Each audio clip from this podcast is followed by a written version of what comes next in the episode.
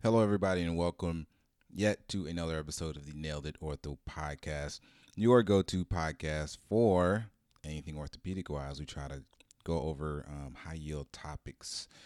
But this episode will be a little bit different. But before we get into it, you all please, if you have not, hit the subscribe button on iTunes or Stitcher, Google Play, whatever you're listening to. And then please go and leave a review. Our goal, especially if you have an iPhone or an Apple product, is to get to at least 100 reviews and ratings in the iTunes store. So please, if you can, just take a quick second to go and do that. Now, getting into our talk for the day, this talk is a little bit different than our normal weekly talk. This one, we're talking about setting up research in your clinical practice. So, say you may be a fellow and you're just finishing up, or you may be a resident and you're thinking about somewhere where you want to end up. How do you go about setting up research in your practice? And I think this is a good episode, not only if you're a fellow about to graduate or about to be in a practice, but also if you're a resident, so you understand what the systems are like um, as far as how to go about setting about research and how to think about um, how to think about coordinating all the different factors of a, of a research team. And we also have a previous episode uh, going over kind of searching through the orthopedic literature with Dr. Maffulli. So if you want some more info on that, please go listen to our prior episode. But to get into our topic of the day, we have Dr. Nicholas Brown, who again breaks down how to set up research in your clinical practice a little bit more about him. He did his med school at Columbia University College of Physicians and Surgeons. He completed his residency at Rush University Medical Center, and he did his fellowship at the Anderson Orthopedic Clinic in adult joint reconstruction. And he'll tell you a little bit more about where he did some of his uh, research years or, or bouts of research during this podcast. So, without further ado, we hope you enjoy this wide ranging interview slash episode with Dr. Brown. You are now listening to Nailed It, the Orthopedic Surgery Podcast, featuring doctors Jay Fitz and Wendell Cole.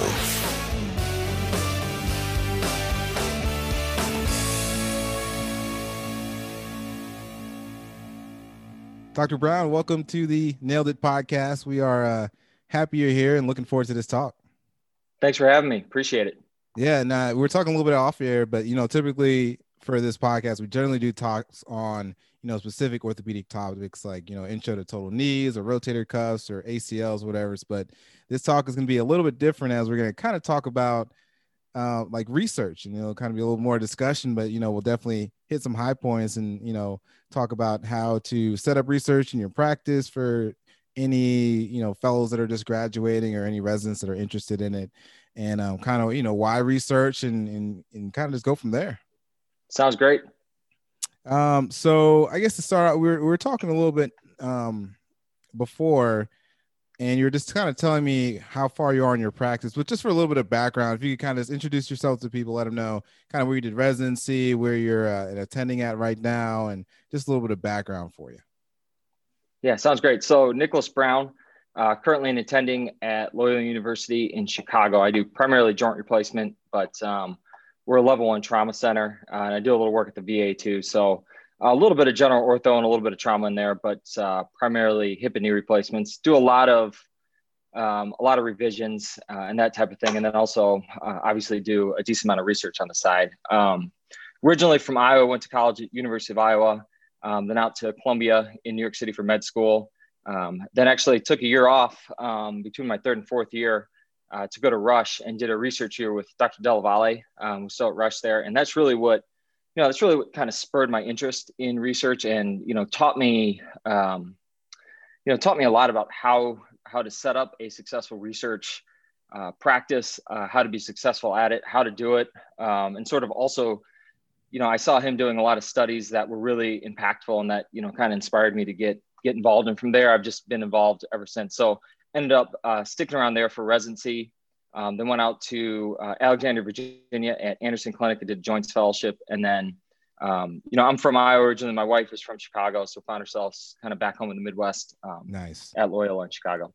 Perfect. And uh, we're going to definitely get into, you know, a lot of the things that you learned working with Dr. Della Valle here in a bit. But just to just to kind of start off, so what, what kind of um are you? Is it kind of like a private model that you have right now uh, at Loyola, or is just straight like what is the I guess model yeah. just to give people some background? Yeah, pretty pretty much a pure academic, okay, uh, pure academic type place. I mean, we um you know we do go over to um uh, you know, community hospital kind of uh, about five miles north and spend a little time at the VA. But yeah, it's it's a pretty traditional uh, academic setting, uh, which is what what I was looking for, and, and I've enjoyed it. Okay. And so, what are some of the things that brought you into research? You know, in in general, like what are some of the things that piqued your interest, and why should people be doing research? You know, why should why should somebody do research? Why? You know, I'm sure there's some people out there that just say, "I just want to go home and and just operate. But you know, we definitely have a lot of people that are driving the field and making changes. So I guess some, um, you know, what do you what do you think are some of the important things?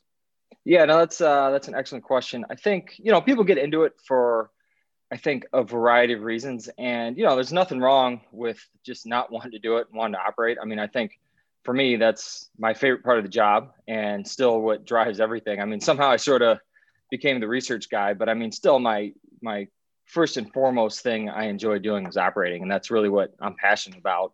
Uh, but I do enjoy doing some research on the side. So someone who just said I just want to operate, that's that's great. That's you know, there's you know obviously nothing wrong with that. So if, if you don't want to set up research in your practice, that's that's totally fine. But if you do, you know, I think people come into it for a variety of different reasons, and I think it's probably a mix of reasons. I think um, you know, initially for, for a lot of people, it's just a means, um, you know, means to an end, and that's fine. I think things are becoming more and more competitive, and I think having some research is is helpful, you know, along the way. Um, you know, I think uh, for some people they have to do it. If you, you know, a lot of people like the academic setting for other reasons, teaching, um, just the other opportunities it affords.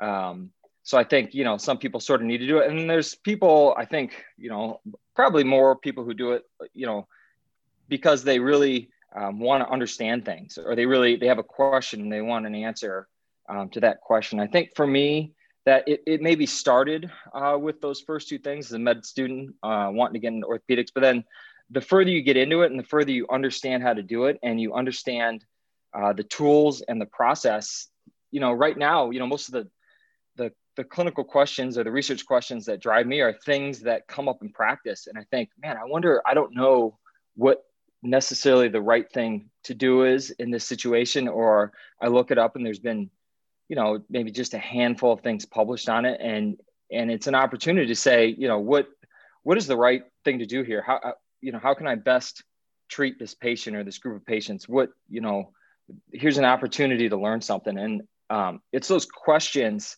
um, you know that really drive me at this point. And that's it's interesting. It's it it, it brings variety also is something um, you know something else that I, I really enjoy about it. But for me it's really um, being able to answer answer questions that you know the answers aren't known to which is um, which is interesting and fulfilling and i think also um, important to do to continue to drive um, orthopedics forward. Yeah i think you have to have like an inquisitive mind and um, wanting, just like you just said, wanting to figure out, you know, the answer to things. I know, uh, you know, I was with one of my attendings the other week, and we are doing a, a, case, a sports case, and at the end of it, we're like, oh, I wonder if there's a difference between if you suture this at the end of the case versus not suturing it, and I wonder if patients do any better or, or patients do any worse.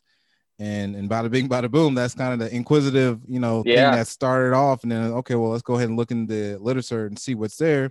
If not, then maybe that's something we can write up and and and find the answer to it that way i'm sure we may not be the only ones that have this question but there may be other people that have this exact same question yeah and you know sometimes you look in the literature and you'll won't find something and sometimes you find something but you'll just kind of think there's no way that can that can be true you know um and then you know it kind of it kind of um get you to want to research that question. And you know, I've definitely had that where I've looked at things and said, you know, there's no way that's true. I've, I've looked in literature, found a few papers that there's no way that's true. Um, and then you do your own study and you're like, well, actually, yeah, maybe I should just trusted it. But you yeah. know, sometimes sometimes you do find uh, something contradictory too, which is which is also interesting. Say, either way, either way, you know, one or two papers or three papers. I mean, how many papers do you need to read before you believe something? You know, so I think even if something's been done, it's important to repeat it and verify it. And um, the, you know, I think those are also it's it's nice to do the novel study, but it's also important to to verify kind of existing because how many things change you know how many right. things were just dogma and truth and they change so i you know i think those are also important types of questions to answer yeah and you took the words right out of my mouth that's exactly what i was going to say is that sometimes you know it's good to to recreate it and say okay well i got those exact same results so you know it's just not something that uh, is that can be done in one person's hand but can also be done in another person's hand as well um and so what I know, I know we we briefly mentioned a little bit earlier but can you kind of tell me this the story of what got you um, started working with um, Dr. Uh, Della Valle and and how how you experienced or how that had that experience I guess changed you or you know kind of how you experienced everything. Yeah, definitely. Yeah, no, that was uh, an excellent year. You know, I spent um, spent with him at Rush and really kind of kickstarted everything in terms of research for me. Um, you know, it's it's like a lot of things in life. It's kind of you just sort of fall into things. I, um, I, I, you know, I was not totally sure what I wanted to do. Um, it, you know, as a as a specialty, and I was just kind of trying to figure things out. And I knew I was kind of interested in research, and you know, just sort of um, applied for it kind of on a whim, um, and and and got it, and ended up doing the year, and it was really one of the best things, you know, for my career. It's kind, you know, it's interesting how a lot of things in life, you know, kind of happen that way and and, and put you on a path. Um, but you know, did a bunch of studies that year and just really, really learned um, how to do, um, you know, meticulous, careful uh, clinical research. And, you know, most of it was uh, retrospective studies. And honestly, most of what I do now is our retrospective kind of observational type studies. Yeah. Um, you know, I have a few sort of prospective things going, but there's a limit to how many prospective studies you can do, you know, with, you know, unless you have, you know, a large amount of funding or personnel. I was going to ask, what like was that? that? So, okay. So it's, it's funding that is kind of the main limit to, uh, the, well, the it's funding, it's it's personnel, it's time. You know, I mean, I think, um, you know, I think I think uh, I, I, kind of approach it uh, a few ways. I think it's important to try and do some prospective things, um, but it's it's really hard to do yourself if you're going to. I mean, even doing retrospective studies are really hard to do yourself. Um, you know, I think it, it really helps to have people, and we, you know, sometimes those people are um, dedicated people um, that you hire or the department hires. And, you know, sometimes those people are uh, medical students or residents or fellows. Um, but, you know, I mean, I think it's important wherever, wherever you end up, you know what I mean? This gets to kind of setting up what kind of the meat of what we're talking about, you know, wherever you end up, there's probably going to be people who are interested in doing research and interested in answering clinical questions. And, you know, a lot of people w- will want to put in some work, but it's hard to just do it all by yourself. So I think, you know, the, for me, one of the main things I did when I when I came to Loyola to to try and get things going was just figure out who the key players were and figure out who I could connect with. Um, and how'd you that, do that? Was it a was it a meeting that you that you held, or was it just by word of mouth? Like, I guess now we're transitioning to creating a team of people that you know that all want to do research. So how do you how did you go about creating that team? Yeah, I mean, it wasn't it wasn't as um, um, like intentional as as I'm making it sound, but I, I think um, you know I think you start doing a few projects, and through that process, you know, you un- you find the medical students that that want to do it. You find the residents that are interested in doing it. You know, we have a, a research coordinator, but then you have to start figuring out, you know who who are the contacts within the IRB, you know, that you can, um, you know, to help uh, help kind of push these things through and get and get the get the studies approved. Then you have to figure out, you know, who are your biostatisticians that can help you, and how do you how do you go through that process? And then, you know, there's in terms of you know querying data from various areas, you know, because a lot of it obviously starts with how do you get the data. You know, you may have an idea, but you still have to figure out how to get data and yeah. sometimes you do need to go back and do chart review, but a lot of times there's, you know, with electronic medical records, there's much more sophisticated ways of doing that through billing or through electronic medical records. So, you know, you have to figure out if, if you're at a smaller practice, you know, it may be someone in the hospital and medical records, you know, at Loyola, there's people in bioinformatics. There's a couple people that know how to pull. So you have to identify, you know, no one's going to sit down and tell you where these people are, who they are. You got to sit down and kind of get to know these people. Um, you know, or a lot of institutions participate in, um, you know, in large kind of databases. So if you're part of the NSQIP or the NIS or something, you need to figure out who the contact is that can get you access, you know, to, to that data. And then also, you know, there's a lot of opportunities for sort of cross collaboration between, you know, if you're at a university, there's there's um, you know, people have biomechanics labs, there's, you know, we're doing stuff with people in radiology, you know, so there's a lot of people who are interested in it, but it's just a matter of just like a lot of things in life, just making those connections and figuring out who's interested in doing this type of work and connecting with them. And then you can work as a team because it's, it's impossible to do this all by yourself. So I, I think, um, you know, trying to trying to search out um, and and look for those people that are interested in, and just attending. You know, if you go to grand rounds of of um, you know like the research, you know the the stat, you know for like in the biostats department does grand rounds and stuff like that, and and you can connect with people that way. But sort of, I you know, I, I call it a team. I don't know if it's necessarily a team per se, as as much as it is just you know a network of people that are kind of like minded that also yeah. um, want to get that type of stuff done, and that exists in different forms in in whatever institution you're at. So. Um, now, now, say for example, you know, you, you, we have somebody just completed fellowship, brand new, right out the gate and they go and, and they join a private practice. Now, does that change the dynamics? Because you know, in academic centers, it may be a little bit easier to to you know find you know who the biostatistician um, you know person is. Is there? Do you have any tips for anybody that's going to private practice that wants to start to set up or, or figure this out? Well, I think. Um... Yeah, I mean, I think there's a, f- a few ways to go about it. You could depends on the size of your practice. You may have partners that are interested in doing that. You may you know, even if you're at a private practice, you're still within a hospital system. So if it's a large enough hospital system, I'm sure there's a way of querying that data. Okay. Um, you know, a lot of hospitals that's, you know, publishing, you know, publishing papers is interesting, but it's also looks good for a particular hospital system. So I think mm. a lot of a lot of those places have incentive to to to help you. Um, some of those places may have a statistician. They probably have IT people, um, you know, that can help you. Or also, you know, I'm like right now, I have one project going with um, a guy in private practice. He reached out to me. He said, you know, my group, my hospital wants to start getting more involved with research. It's going to be hard for me to do it myself. I know you're at a medical school. Maybe the three of us could connect. Um, and so we have a medical student, a resident, me and him, you know, working on it together, and it, and it broadens our our reach in terms of the amount of data we can collect. So, you know, maybe he doesn't have the time uh, to um, you know, obviously collect that data himself, but he has the connections at his hospital. And we, you know, now we have access to this large electronic medical bank. record there, and he's yeah. get that data, we get data. So um, a lot of it is, you know, I think people will say, I, I think a lot of it is just a willingness to do it or, or a want um, to do it. You know, you hear a lot of people say, oh, you know, at just kind of, you know, at, at, Mayo or at HSS or wherever, they have this whole team and they make it so easy. And they, well, I'll tell you, maybe it makes, maybe it's a little easier at places like that, you know, but I was at Rush and people say the same thing about Rush. Oh, you know, at Rush, they have a database and it's so easy and people do the data and there's, the, I spent a whole year there where, I mean, maybe it's a little bit easier, but, you know, the places that produce a lot of research, that produce a lot of good research, um, it's a lot of hard work still. So I think it's just, you know, and and even if there are a little bit of advantages to being at certain institutions in terms of some research infrastructure that's set up, you know, someone set it up at some point. It's not like yeah.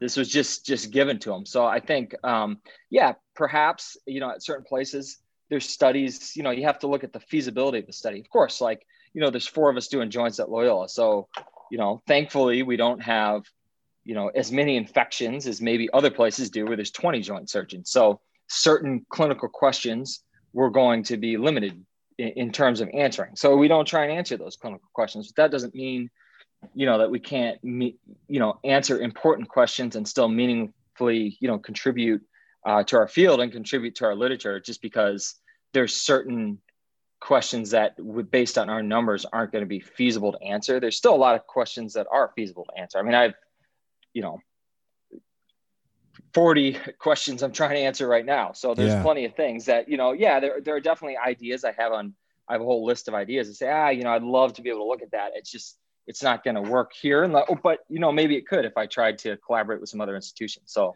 you know, I think a lot of it is just is just a willingness and a want to to do it and a drive to do it and there's always going to be um, you know questions that need to be answered that y- you'll have some means to answer so i think it's just pick something if you want to do it you know pick something and just start studying it. And and just kind of just piggybacking off of some of the things you were saying we're talking about you know programs or places that have that infrastructure set up.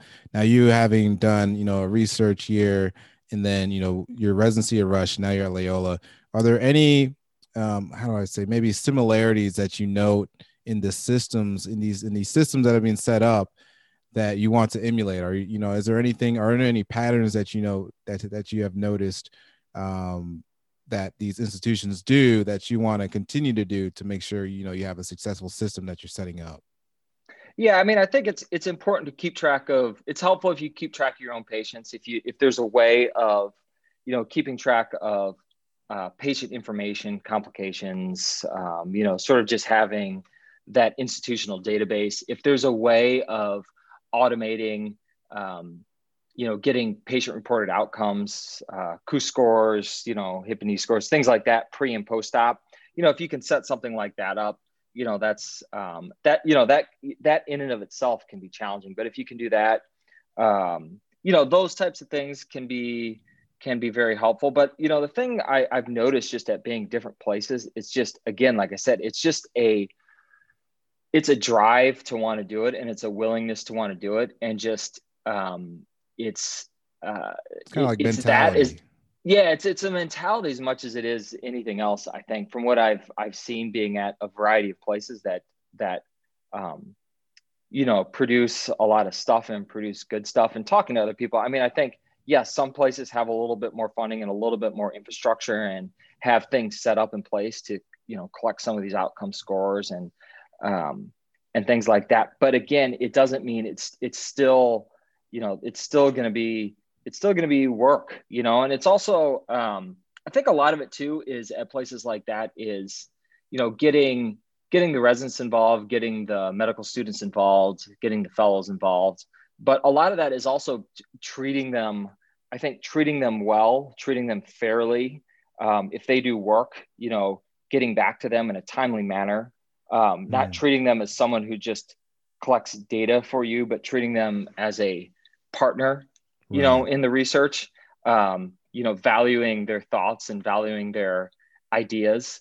And I, these think, are all like characteristics of a leader, you know, at least from what you're, what you're saying to me when I, when I'm listening, what you're saying, it, these are all characteristics that of, of um of good leaders you know in, in, different organizations that they have you know that they they care about the people that work with them and they value their ideas and actually listen to those those ideas. So it's almost, um, you know, in one part you have to help develop the leadership skills yourself, but you also have to pay um, attention to each person as a part of your team or part of your program.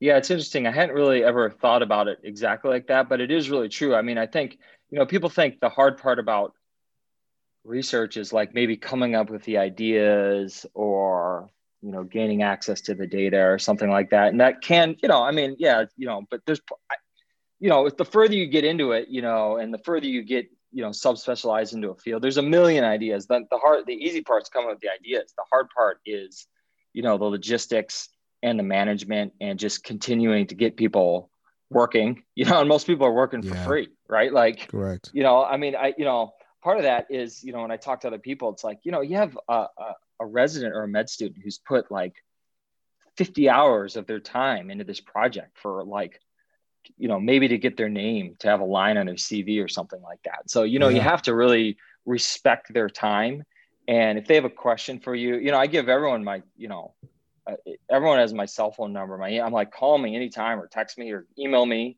if you ever have a question because you're putting in so much work for me for no you know no, oh, you know, minimal reward, I guess. Yeah, not, yeah. I don't want to say minimal reward. The reward is, you know, hopefully it, you know, helps whatever they need to do. You know, maybe it's personally satisfying to them or it helps them career wise or to match into residency or fellowship, whatever. I mean, it's not like it's, it's totally altruistic on their part, but I mean, it is still a lot of work. And, and I think it's really, really important. Um, if you're going to try and do research and try and, you know, because you need people to do that, you have to just really still respect their time and respect the amount of work um, you know that they're putting in uh, and, and yeah. that's been really for me that's been that's been really important yeah that may be one of the uh, unspoken you know key key parts to creating a, a, good team is is having that mindset of you know you respecting everybody else's time you know respecting them and, and trying to you know realize that just like you said every, nobody's really getting paid for this unless you know you have yeah. you know a paid position. You know i know some places have that but everybody here is just we're all just kind of inquisitive minds that want to yeah. um you know at least try to make the the world a little bit better and push you know research and, and push ideas and, and thought processes. Um getting down to the nitty gritty i know you mentioned you know setting up something to keep track of your own patients is there anything that you have set in store is this maybe a particular program or something that you set up with a nurse for those that may be listening that, that want something concrete that they could try to do well, yeah, I mean, we're, you know, it's interesting, kind of like we sort of talked offline briefly about is that, you know, I know we're talking about setting up a, um, you know, setting up research in your practice. And it's kind of, you know, I'm doing a decent amount of research now, but I'm also, me and, um, you know, definitely some of the other people in my department that are interested in doing this type of thing are, we're really trying to kind of push this forward and really get, we're sort of in the process of setting it up right now. Um, you know, I've I found for me in terms of like gathering data, um, I, you know, we, we use Epic, and if you have a good bioinformatics person, um, you know, they they've been really really helpful. Um, the two at Loyola really really helpful at at querying data, and it's it's it's part like knowing the system and part computer program. I don't fully understand it, but they seem to be able to get, you know, they've been able to get really pretty good data for me. Um, and right now we're also, you know, there's a lot of different kind of companies uh, popping up that um, are able to, you know, sort of automate and email or call patients um, a lot, or, or have them do it on like an iPad, or there's a variety of ways of doing it to get those, um, you know, kind of pre and post operative scores, depending on whatever, you know, subspecialty that you're trying to, right. Um, you know, collect for. So I think, you know, I think just learning how to how to how to query the whatever electronic medical record you're using, and then you know, being for me, it's also being careful when I code everything. So when anyone, anytime I see anyone in clinic, I'm really careful with, um, you know, putting putting the proper diagnoses in there and ICD-10 codes and CPT codes and stuff like that, knowing that uh, down the road, that's that's something that um, you know has been really helpful for me to go back and query it. So I, at first I started keeping my own kind of database of surgery, but then I realized if I accurately documented stuff in um, the electronic medical record, they're really good at, at querying those. And then also, you know, we've been doing some stuff with the radiology department and, um, you know, one of the guys over there is able to use um, natural language processing to, to look through all the, the radiology reports. So that's, you know, we have a project looking at that and we're able to query like you know just a huge number of x-rays based on you know natural language processing certain keywords and things like that and then we can go back and look specifically you know verify it by looking at those x-rays. So again you know a lot of this stuff is is just getting is getting creative and just knowing your knowing your own system you know. So you may be at a practice where you need to keep your own um, you know file of all the patients and surgeries and complications things like that. Or you may be at a place that you know you can do that in the electronic medical record. Um, or you may be at a place where you know you can creatively you know look through clinic notes or something with uh, now with more kind of um, you know sophisticated uh, uh, computer based ways of doing that. So i think it, it kind of depends on the setting uh, a little bit yeah. as well.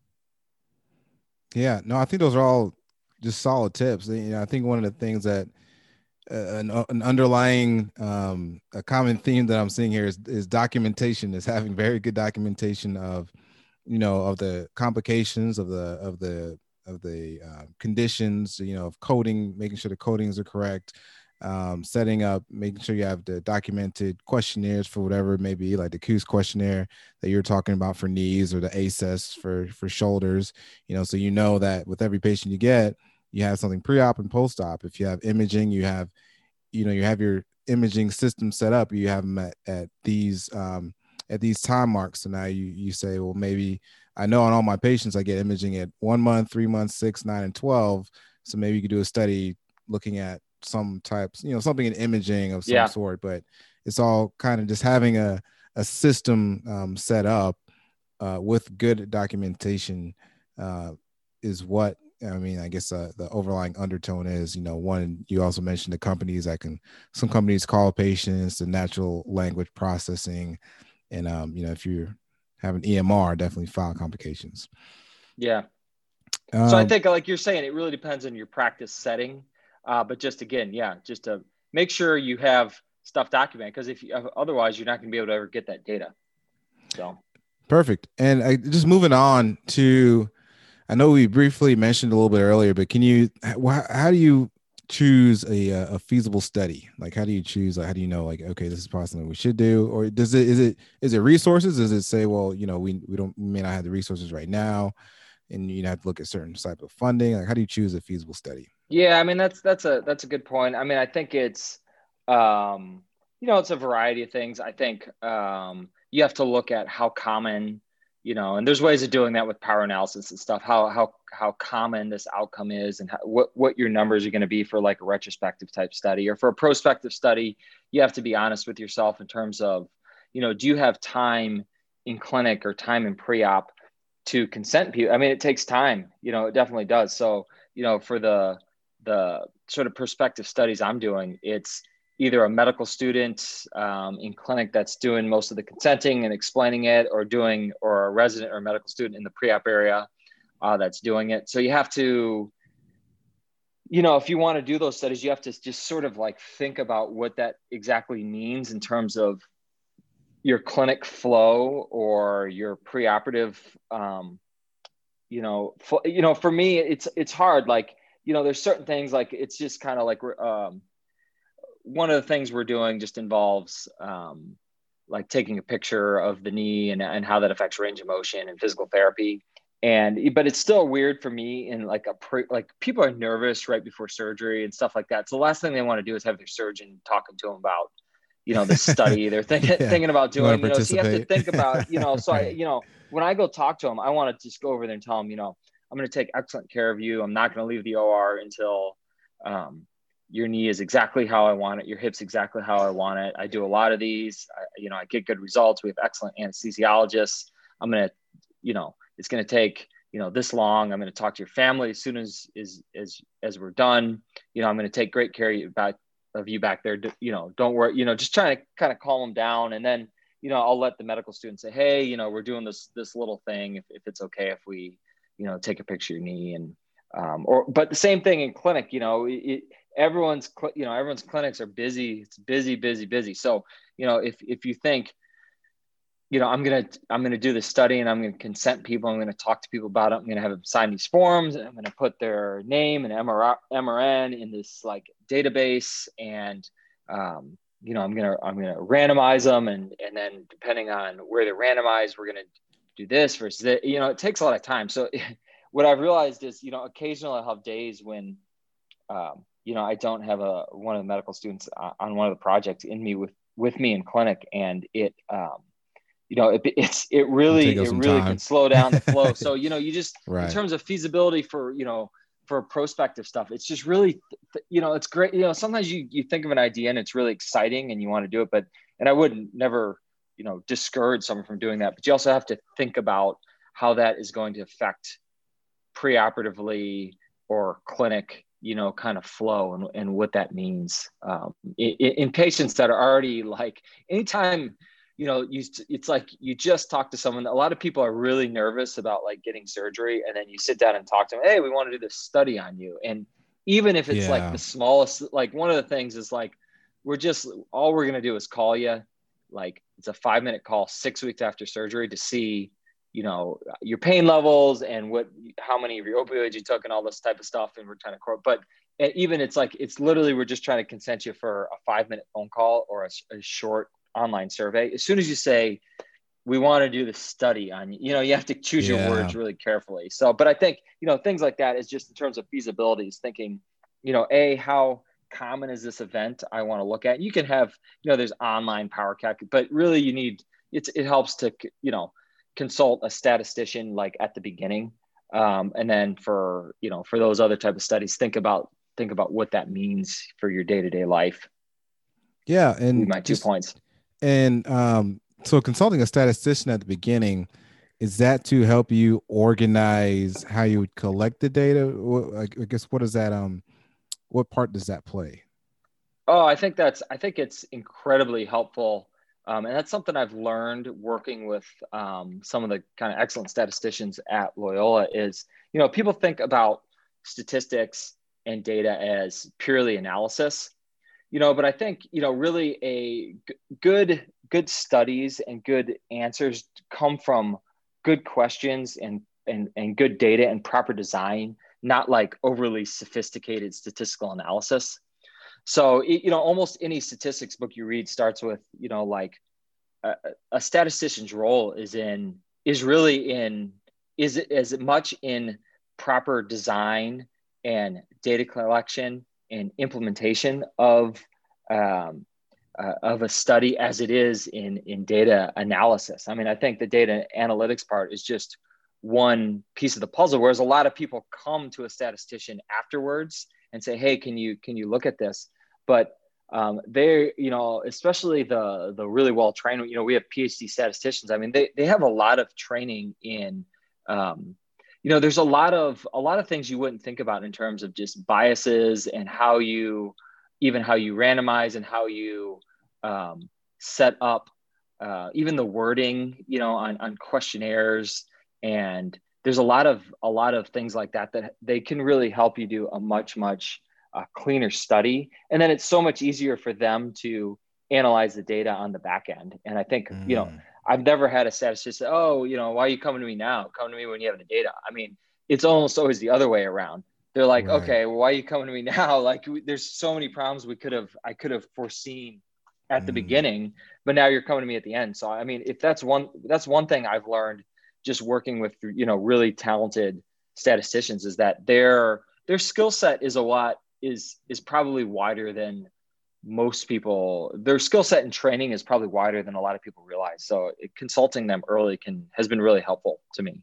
Wow okay. Uh, no, that's a, that's definitely a, a good tip um, for all those listening. I hope you wrote, you wrote that down. I, I, you know that i think that's something that um that i have done once as as in not consulted them as, as soon as i should have and uh, done yeah. it more on the back end um, but since we're talking about that, and, and, I think that was a great point. Is can you kind of just walk us through, um, I guess, kind of your flow of things? You know, you're talking about you go and talk to the statistician. So once is it when you have an idea and and, and you figured out kind of what you want to do, then you talk to a statistician, like, and then I guess what is the flow from there till published? Like overall, like how do you? Yeah, that's good. That's a good question. I mean, usually I'll I'll um, I, you know, anytime I just think of an idea I just write it down and I'll write it down on my phone or, or I just have like a, a running Word document. Um, and then for every, it's probably like, you know, like songwriters or something, you know, for every like 10 songs they write, maybe there's one good one. So I just write it down and it comes to my head. I just write it down and then I'll come back periodically and sort of revisit that list. Um, when, you know, when I have a medical student or resident that comes to me and say, Hey, I'd, I'd love to get a project going. So then I'll kind of look through the list, look through what, um, seems to be a um, a reasonable idea. And then from there, I usually kind of try and vet it a little bit. So then once I have someone interested in, I'll think about it. And it, it's, you know, it kind of, it seems like it should be obvious, but just spending like a little bit of time with a pen and a paper, just thinking about it and trying to map things out um, can, can really be helpful. So then once I've done that, I'll usually go to the literature and also have the, who's ever doing the project kind of go to the literature and just see like is there is this like a question that you know sometimes it's been answered enough times or you know depending on how if it's like not that important of a question if it's been answered you maybe don't want to do it but if it's a really important question and it's you feel like it's been incompletely answered you know then you know then i'll then i'll kind of proceed. So then from there usually it's you know get them um, you know, there's always a lot of kind of lag time. So I think like a lot of these things happen kind of simultaneously, but it's, you know, get the IRB going and start putting a, a spreadsheet together. And then sort of hopefully while that's getting done, you can put in a request for stats, and hopefully around the time the IRB is done, you can you can talk to the statistician, and then you'll have a spreadsheet put together, and, and you could say this this is the data we're going to try and query with our bioinformatics people. Uh, this is you know if you're doing a retrospective study, Right. um, and then they can kind of help. Oh, did you think about? And sometimes they think you know because they work with you know they're they're cross you know specialties, so sometimes they think of things that like you might not have thought of just because they've done studies in other specialties or they think about like oh you know would you do this as like a survival or you know so they sort of think of things that you might not not think of and like little data points you might want to collect.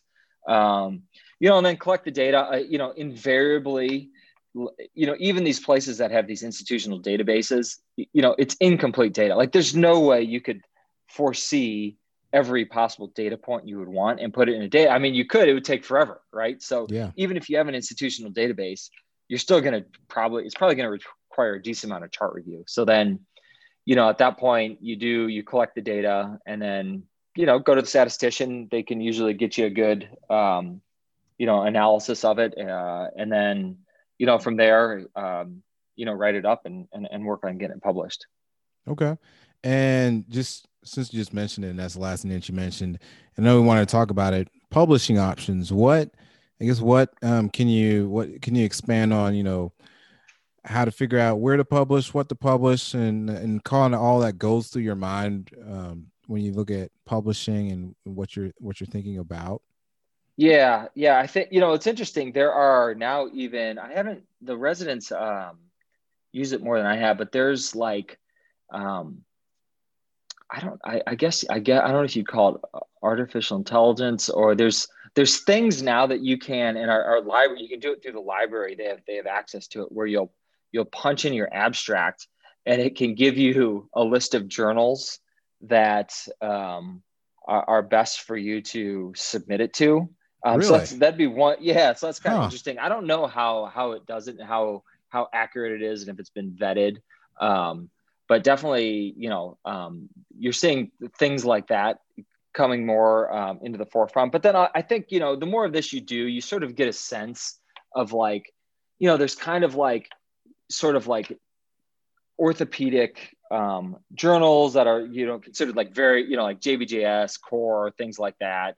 And then there's like your um, sort of top subspecialty journals. Um, and then there's kind of like middle tier journals. So i you know i think uh, sometimes it surprises you what gets into one or not another one. But you know in general you kind of if it's like a um, i mean you kind of know i you know th- it's kind of like a little bit of an art of of which of which journal to go to but it's a little bit like looking at have they published something recently on this topic? And if so sometimes it's a hot topic so you might want to kind of send it to them or or it's kind of been done in that journal. So then you know if they recently published something on it but it's not like a super hot topic you might want to go elsewhere. And then just based on you know how novel the idea is and how large of a study you have um, you can kind of kind of go from there but i think you know the more of this you do and it, it doesn't hurt i mean i don't you know never hurts to kind of i guess to aim high but it's also um, I, I think when you do it for a while, you kind of get a sense of where a decent home.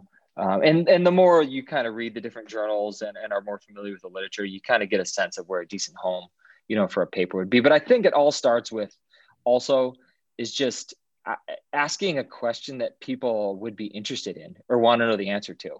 You know, I think a lot of it just comes down to, you know, is this is this a is this something that people care about? So I- you know, I try and you know when I'm when I'm coming up with a research idea, you know, I I don't really like to do it. You know, occasionally that'll happen where you'll just do something for the sake of, of doing it or something like that. But I mean, really, you're you're trying to think of like it, this is a question that is important to be answered that like people would be interested in, or maybe people wouldn't be, but maybe you are at least. You know, so I mean, almost everything I'm doing, it's something that I said, huh, I, w- I wonder what the answer to this is, and I want to know that I want to know the answer, and that's why I'm doing the study. And I think if you yourself are are true to yourself in terms of having that attitude, then people will you're going to be more likely to get it published because if you say this is this is an interesting question to me, it's probably probably an interesting question, you know, to someone else. But if you're just Right. doing it for the sake of doing it, you're probably going to have a hard time. So I, th- I think those are things to keep in mind.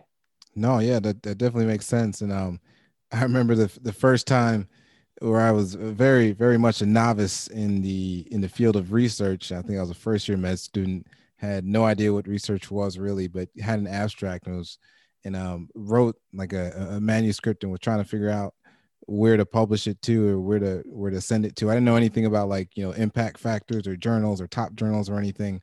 And I think some uh, random journal sent me an email saying, "Hey, do you want to do you want to submit uh, to this yeah. journal?" And I, I submitted mine and and they're like, all right, perfect. It'll be a couple grand. And, and yeah, I was like, oh man. Um, yeah, it was just one of those, those, I guess you call it one of those no name journals um, as of right yeah, now. I mean, there's definitely there, I, I, would say there are good journals that are open access.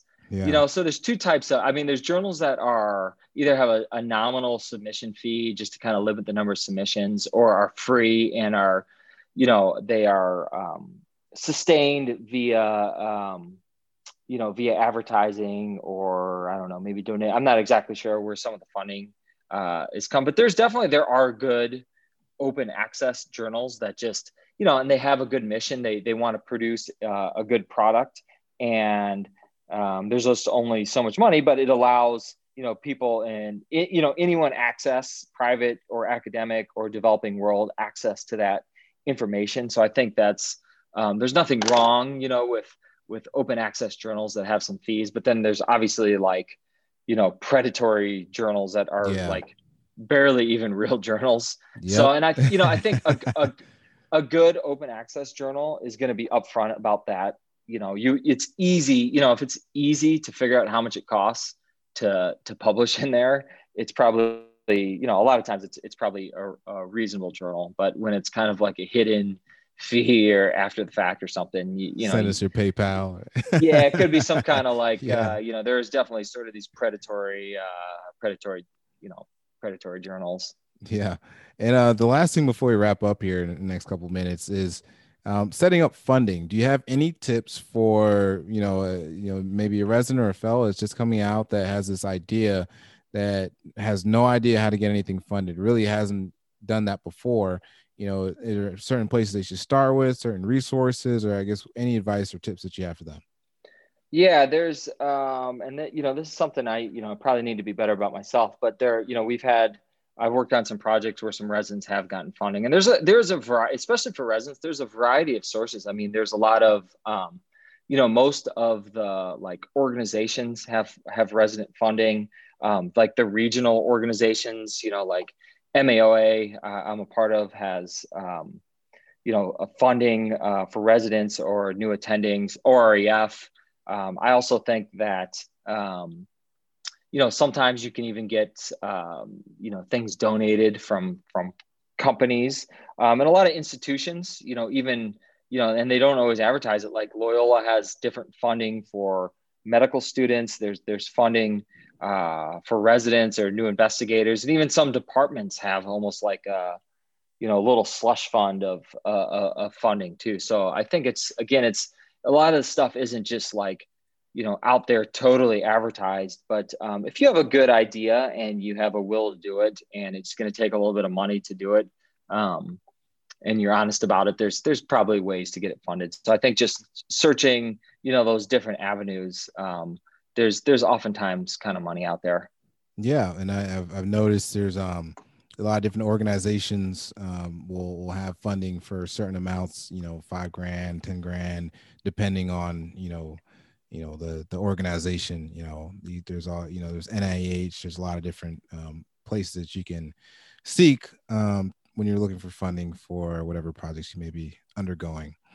Um, is there anything else before we wrap up here that you think somebody should take away uh, after listening to this episode? Um, I think, uh, I mean, I kind of touched on it. You know, if they're, you know, I think the main thing is just a lot of it is just a mentality.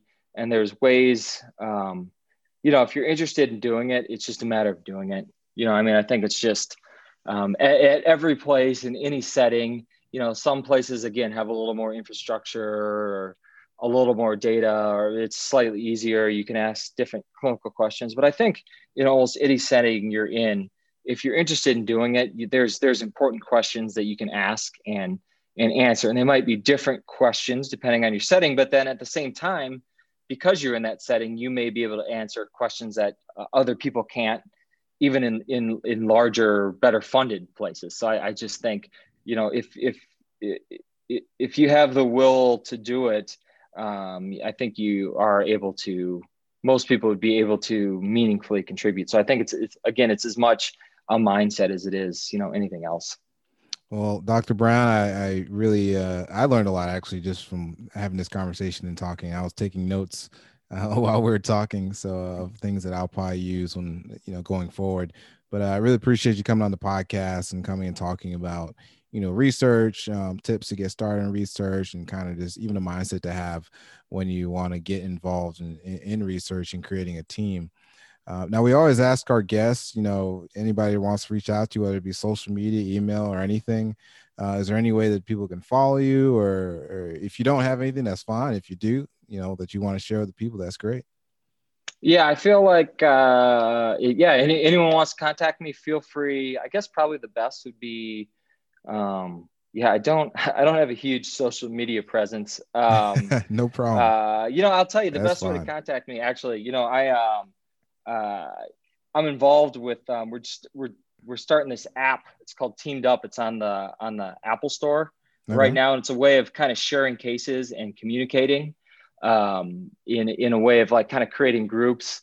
And um, you know that that'd probably be a great way to communicate me with, with me since it's go. it's a new app I'm I'm I'm a part of kind of developing and it just came out a couple weeks ago. So it's called Teamed Up T E A M E D Up. Yeah. Teamed Up.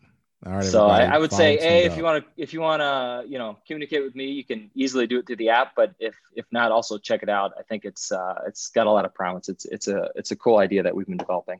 That is great. Well, Dr. Brown, uh, we appreciate you coming on. For those listening, thank you all for listening. We hope you enjoyed this episode. Um, please again tune in next week. You know, subscribe, leave a review. Uh, thank you so much, Dr. Brown. Thanks so much for having me.